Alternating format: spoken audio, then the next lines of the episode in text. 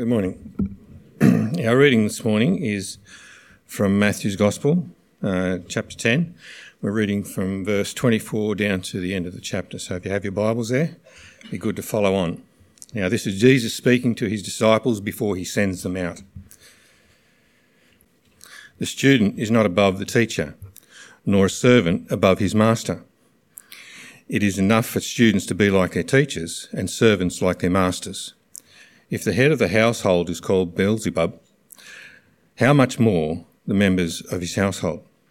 So do not be afraid of them, for there is nothing concealed that will not be disclosed, or hidden that will not be made known. What I tell you in the dark, speak in the daylight. What is whispered in your ear, proclaim from the roofs. Do not be afraid of those who kill the body, but cannot kill the soul. Rather, be afraid of the one who can destroy both soul and body in hell. Are not 2 sparrows sold for a penny?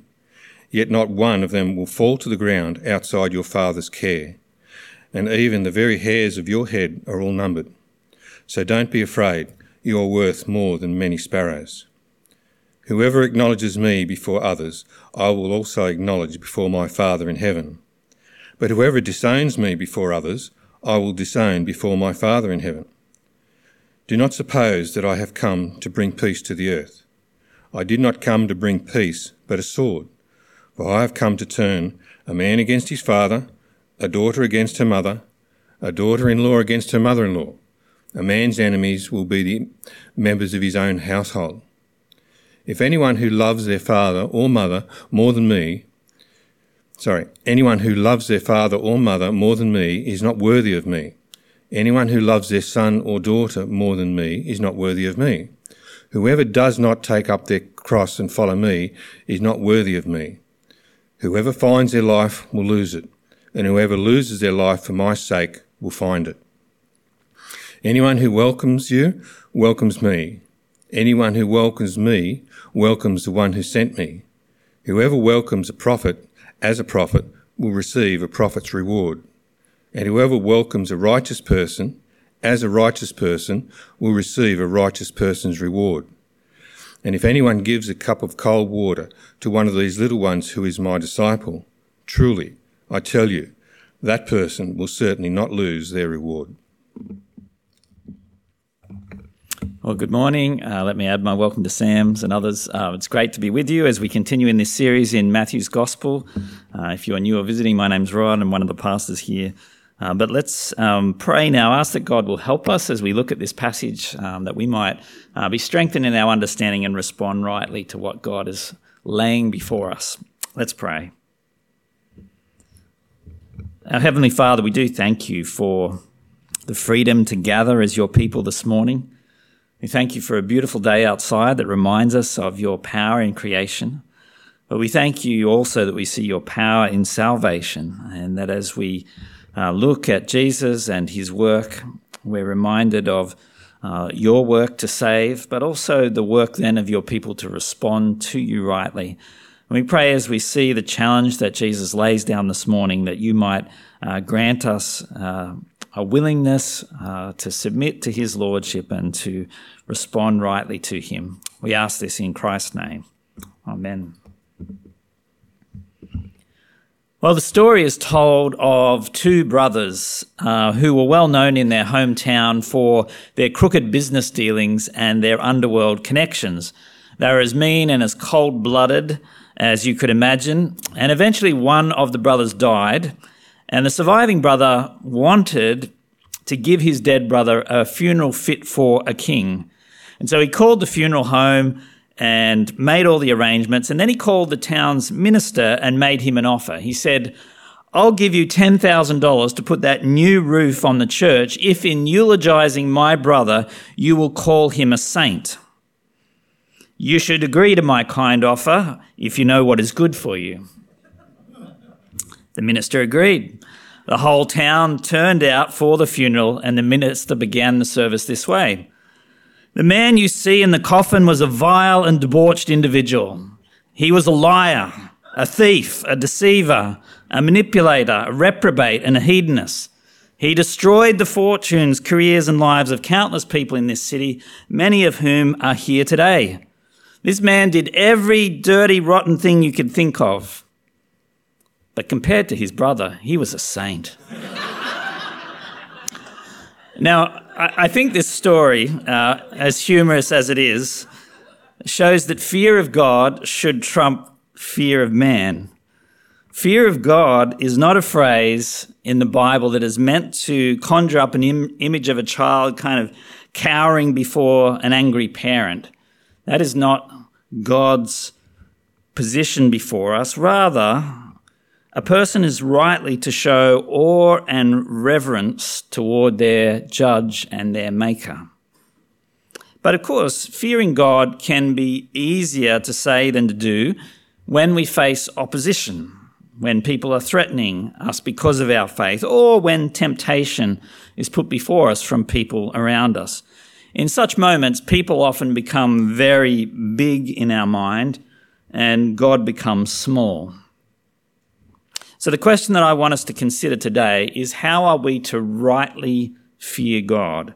How are we to rightly fear God? 3 answers to that question this morning. First answer is this: by having an eternal perspective. We rightly fear God by having an eternal perspective. So notice again what is stated in verses 26 to 31. Jesus says, "So do not be afraid of them. For there is nothing concealed that will not be disclosed, or hidden that will not be made known. What I tell you in the dark, speak in the daylight. What is whispered in your ear, proclaim from the roofs. Do not be afraid of those who kill the body, but cannot kill the soul. Rather, be afraid of the one who can destroy both soul and body in hell. Are not 2 sparrows sold for a penny? Yet not one of them will fall to the ground outside your Father's care. And even the very hairs of your head are all numbered. So don't be afraid. You're worth more than many sparrows." Notice here, to begin with, Jesus reminds the disciples in verse 26 that a day will come when the inner life of people will be exposed. Nothing that is hidden now will not be made known on the judgment day.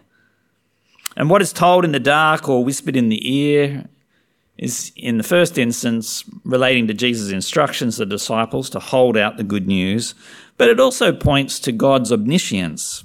He knows every word we will utter in any location. We might add even our thoughts, as Scripture makes clear elsewhere. Because in the clear daylight of Judgment Day, hidden or concealed things will be made known. And so the disciples should speak the truth of the gospel, whatever the cost, because they know on that last day they will be vindicated. Elsewhere in Scripture we read in Hebrews 4 verse 13, "Nothing in all creation is hidden from God's sight. Everything is uncovered and laid bare before the eyes of him to whom we must give account." The truth will eventually be known. And opposition to Christ will be exposed and punished. But the important thing, I think, in this opening section is to consider the welfare of your soul. Did you notice that? Jesus discussed the issue of whom to fear, because there would soon come a time when the world's rejection of him would lead to the rejection of those who identified with him. For those first disciples and continuing to today. In Matthew's account, the Pharisees first plot to kill Jesus in a couple of chapters, in chapter 12. And so Jesus tells his disciples here in chapter 10 not to fear those who can kill the body, for they can't do any further harm. I think that strikes us as a statement that we can perhaps struggle with to begin with. But he's contrasting it, isn't it? We often fear death, but we shouldn't as God's people. And so he says what we should be doing is fearing God, the one who has the power to condemn eternally. To fear the multitude and to turn away from God is to make the wrong choice. That's one that has just immediate consequences. There are far more eternal consequences, rather, in rejecting God. And so we need to be prepared to stand before God Almighty, who knows everything and who will judge the living and the dead. the one who can destroy both soul and body in hell. And in verses 29 to 31, Jesus reassures his disciples, because I think on the back of that heavy word to us, we can think, well, standing up for Jesus, that's a big cost. But then there's a reassurance here, isn't there, that though the first disciples' lives might not be valued by those who would persecute them, they are precious in God the Father's sight. If sparrows are not forgotten by God, then his disciples can be assured that the Father will care for them. And he'll care for us. And the extent of this care is expressed by the truth that God knows even the numbers of hairs on our head. And so I think these verses provide the necessary reassurance that we can be courageous, unmoved by others' opinions and even persecution that might come. Because you see, to fear God means not only to be in awe of his power and to revere his authority, but also to trust his care, not to worry about how others react to us. It means not going along with popular opinion to avoid rejection, because to give in to the fear of people is to dishonor God. And so as we apply this first point to ourselves, what we need to do is to have an eternal perspective that the gospel brings. We need to feel the true weight of the eternal realities of heaven and hell. This is where everyone's heading to, one or the other. We have to be aware of the absolute commitment of God to judge all people. No one will escape that. All will be judged. And then if we understand these things, the threats of people, the fear of not being accepted, these things will mean nothing in comparison to eternal separation from God and therefore all that is good. As Timothy Keller, the former American pastor and author, has noted, without the gospel, we're motivated through all sorts of awful fear and pride. Unless you believe the gospel, he writes, everything you do will be driven either by pride or fear of people. You ever thought about that? Perhaps we don't experience such fear in Australia, except, maybe some marginalising at work or some distancing from the neighbours who don't want to chat to us any longer. But it's a daily challenge elsewhere in the world. Open Doors estimates that 365 million Christians face intimidation, prison, even death for their faith this year. 365 million. 5,000 people were killed last year for their faith in Christ. 1 in 7 Christians worldwide are persecuted for their faith. If you're in Africa, that goes down to 1 in 5.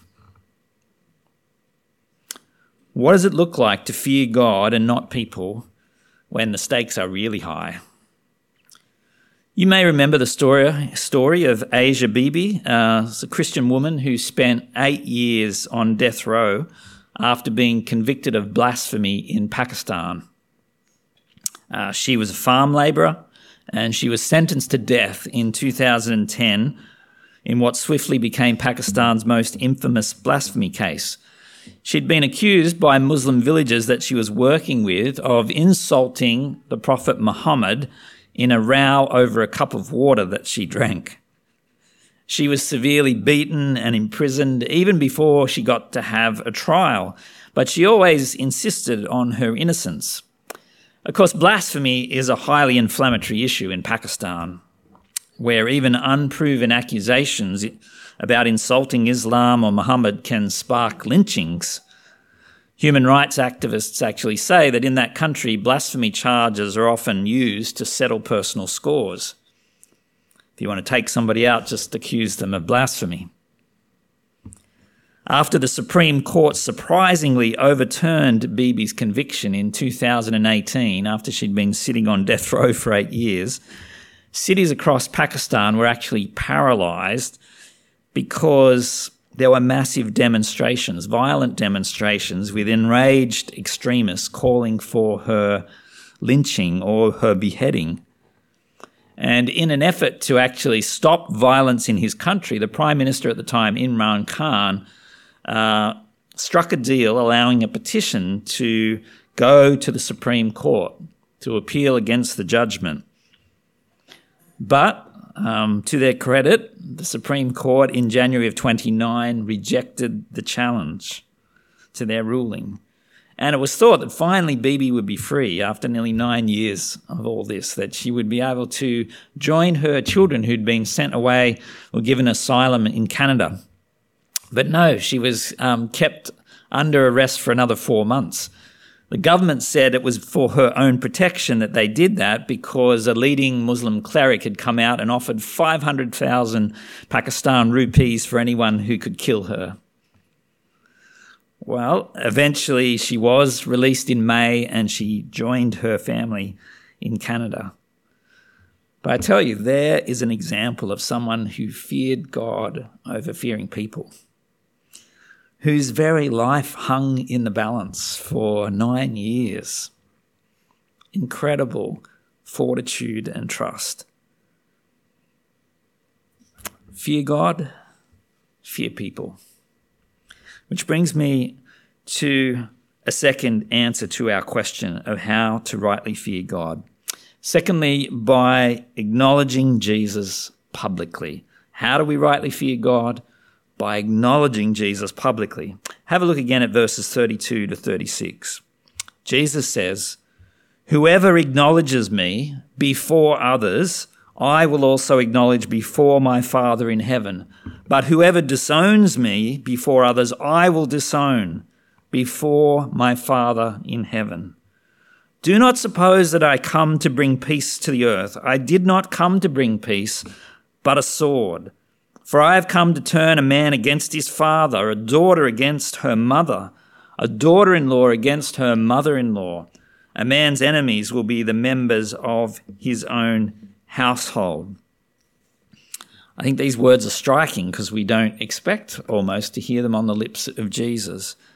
But Jesus here is applying the idea of rightly fearing God and explaining what this will mean to his disciples as they face persecution from government authorities, but even from their own family members. Notice in verses 32 and 33, it involved confessing one's allegiance to Christ, sticking up for Jesus, if you like. The warning is that if his disciples disown him, then he will disown them. That's high stakes, isn't it? The final judgment is again in view. And the point is that rightly fearing God will mean that we don't fear human opposition. We're going to stand up for Jesus, whatever suffering might follow. And in verses 34 and 35 that follow, Jesus talked about the different responses to him and the impact that that would have even on families, that even family members would be against each other because of how they responded to Jesus in different ways. He alludes to Micah 7 verse 6. Did you notice it's indented in your Bibles? This is a quote from the Old Testament from the prophet Micah in chapter 7 verse 6, where the same three divisions of father versus son, mother versus daughter, mother-in-law versus daughter-in-law are listed. But the context in Micah is actually about God's judgment coming on his people because of their idolatry, because of the social injustice that's going on in the nation of Israel. But the division in the family that Jesus is speaking about here is due to the varying responses to his ministry. But it's the same divided outcome that he's pointing to. That's why he quotes this passage. You know, not only is there going to be outside persecution from authorities, from religious leaders in Israel for Christ's followers, but there's actually going to be consequences for family bonds. There's going to be a fight within, if you like. And this message was pretty confronting to Jewish people who have very strong, family bonds, who value community cohesion as above almost everything else. But it's pretty confronting for us as well, right? As we apply this to ourselves today, we have to acknowledge that this theme of Jesus dividing people is actually one that runs right through the New Testament. Have a look at what the Apostle Paul says in 2 Corinthians 2. Quite memorably, he says in verse 15 and 16, "For we are to God the pleasing aroma of Christ among those who are being saved and those who are perishing. To the one, we are an aroma that brings death, to the other, an aroma that brings life." The message brings division.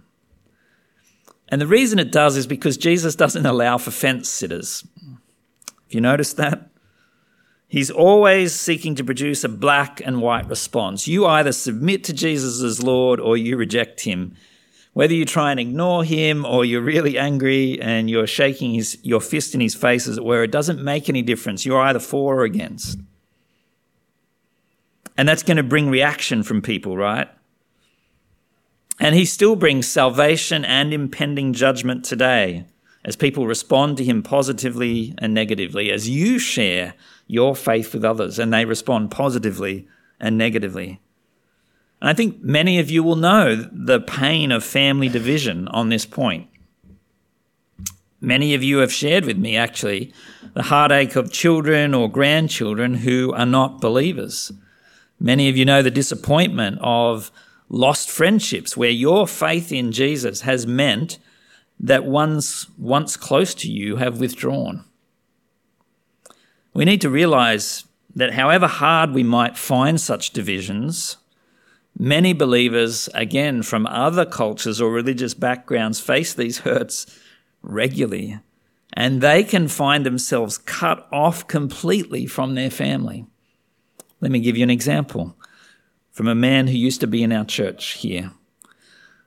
Those from a Muslim background often find such divisions are very final. I had the privilege about 15 years ago now to baptise a man from the Middle East up in our old building in Smith Street. There was some excellent witnessing by Colin Chamberlain and others that led this man to come to faith. He was studying at the university. But he was surrounded by Muslim friends that were observing his every movement because they could see that perhaps he was interested in Christian things. And so there was threats towards him, or they would come round and spend a long time at his house so that he couldn't go to other places. They'd always turn up on a Sunday morning. So we had his baptism privately at the church building. But before he was baptised, he had the courage to share his decision to become a follower of Jesus with his wife. He was married with 2 children who were back in the Middle East. He shared with her the decision. She was initially neutral or sounding okay with that. But then when he completed his master's degree here and needed to return home, she refused to speak to him. She placed him in another room in the house. She eventually divorced him. Her family were very high up in the regime of that country, and for him to choose to go from Muslim to Christian, there were threats on his life. Eventually, they were divorced. He's lost all contact with his children. He finds it hard to have friendship in his own country because he can't trust anyone. He's paid a high price for following Jesus. The gospel brings division between friends, between family members, even in marriages. But Jesus wants to say, count the cost. Following me is worth it. Eternal realities hang in the balance. Which brings me to a third and final answer. Third reason as to how to fear God rightly is by living for Jesus and dying to self. By living for Jesus and dying to self. Notice how Jesus reaches a climax in these statements in verses 38 and 39. Whoever does not take up their cross and follow me is not worthy of me. Whoever finds their life will lose it, and whoever loses their life for my sake will find it. Notice the word that Jesus starts off this statement, whoever. It makes the words apply to any would-be disciple, not just the first 12 at that point. And he has a twofold command there in verse 38, did you notice? Firstly, we are to take up our cross. That means to accept the sentence of death on all personal, worldly ambitions and to replace them with God's ones. Here is the ultimate expression of dying to self. And of course, the expression is figurative, but it comes from a real physical action, right? The condemned criminal carrying the crossbar of the instrument of his execution through the city streets to the point where he will be killed. We minimize the force of statements like take up your cross today with sayings like, we've all got our cross to bear. Jesus wasn't talking about minor discomforts. He's speaking about the death of your former life. He's talking about the utmost sacrifice. The parallel passage in Mark's account uses the phrase deny yourself before the phrase take up your cross, which just adds to the picture of renouncing self-rule. As one commentator has written about this part, it is talking about obliterating self as the dominant principle of life in order to make God that principle. And then Jesus says, follow me. That's the second part of the command. It sounds like the easier bit, but it indicates an action or a decision to enter into a complete life of discipleship, the necessity of continuing in it, of continued faithfulness in following Jesus on a daily basis. Our old life is gone forever, and we now live totally for Jesus every moment, every day. I've got choices to make, second after second. Am I going to live for Jesus?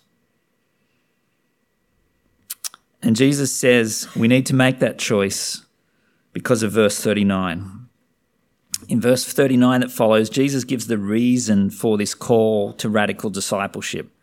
And whoever, again, makes this principle a universal application. And verse 39 is the supreme paradox of Christian discipleship. If a person tries to save his or her life, that is, abandon the way of total self-sacrifice, they will actually lose their life. However, if a person will lose his or her life for Christ, he or she will find it. Jesus is speaking of two kinds of life here. There's physical well-being, if you like, and true existence. The immediate temptation is to look after one's physical well-being above all else. We pursue our personal goals, our comfort. But when that becomes the dominant goal of our existence, if we're just living for self, then true life has actually been forfeited. But the one who loses his life, who lays down his life for Jesus, refers to the person who puts service of Christ above everything else, who devotes his or her life to serving Jesus and other people for Christ's sake. This person finds life, Jesus says, because they realize that the life they previously lived was really not life at all. True life, full and abundant life, is the life of service to our Lord. And Jesus' statement also point to eternal life, obviously. True life comes because it starts now and continues for eternity. But self-interest destroys life even now in the present, let alone in the future. It's funny, isn't it? Our world is on this hunt for self-satisfaction, but it's always looking in the wrong places. And sometimes we even acknowledge that, but we don't know what to do with that in our secular society. In 2008, some medical scientists sought to test the electrical activity in the brains of their volunteers that came along to their testing in order to determine what makes us happy and how sustained that happiness is. The research was filmed for the ABC TV show Catalyst. Interestingly, their results indicated that gaining material things had a very short-lived effect on our happiness. Just evaporated in a few hours. While volunteer community service, giving ourselves to others, even meditation reflecting on our life provided prolonged happiness. Here are secular writers and researchers telling us what we should already know from the Bible, that if we live for ourselves in the here and now, we're actually going to be dissatisfied. But if we live to serve others, we will find great satisfaction. Their diagnosis was correct, but of course they failed to see that the sustaining motivation to live this way is Jesus. You have to live for him. Well, as we apply these teachings of Jesus to ourselves, it's pretty clear there's no half-baked options when it comes to following him. He doesn't allow for that. There is no grey. It's clear that the cost of entering Christ's kingdom are real And if they're real costs, then I need to factor them in. It's no half-hearted decision to follow Jesus. But of course, it's hard for us to process that, to count the cost, because we live in a society that's pursuing comfort from cradle to the grave, which works against that always. We're always pushing against the flow. To take up your cross and follow Jesus, that's not an appealing invitation in Australian society. To die to your old self, that's the most confronting thing anyone can say. We're all about identity politics today. It's all about gender or what I've achieved or my career or this, that or the other. Jesus says, scrap it all. You have no identity except that which is in me. And such radical discipleship can only be driven by a right fear of God. What would cause me to keep living that way unless I know the end of the story? Unless I know what we're all heading toward?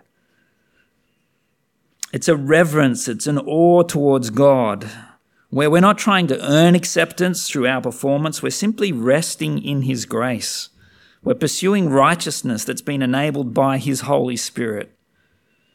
And I want to say to you, if you feel like I have as I've prepared this week, that you're perhaps, not quite meeting what God might be expecting of you in this regard, not quite acknowledging Jesus in every situation, standing up for Him, remember that we have to be recalling God's grace, the forgiveness that Christ offers.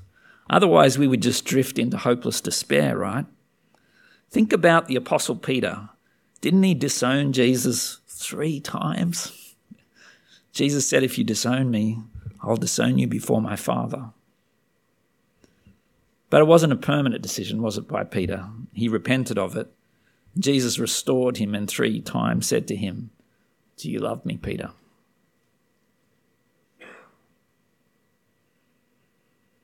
Christ restores people. He strengthens people to continue to serve. We've all had moments of truth, surely, where we've had to stand up and be counted about something. The question is whether we will fear God or fear people in those moments. We started with the question, well, how are we going to do that? How are we going to fear God rightly? And we've seen that we can do this by having an eternal perspective, by acknowledging Jesus publicly and facing whatever costs come with that, including even family rejection. And then thirdly, we're to live totally for Jesus and die to self. May God help us to repent where we need to be renewed in the gospel, and to go on in His fear and His strength. Let's pray. Our Heavenly Father, we want to acknowledge that the call to follow Jesus is no small thing. In and of ourselves, we're not capable of doing this. It is only by the work of your Spirit, only by the help of your grace, only by your continued forgiveness and strengthening that we can live in such a manner. And so we pray for your help this morning. Help us to be those who are seeking to live for Jesus, not just fit Him in around what we're doing for ourselves. We ask this in Christ's name. Amen.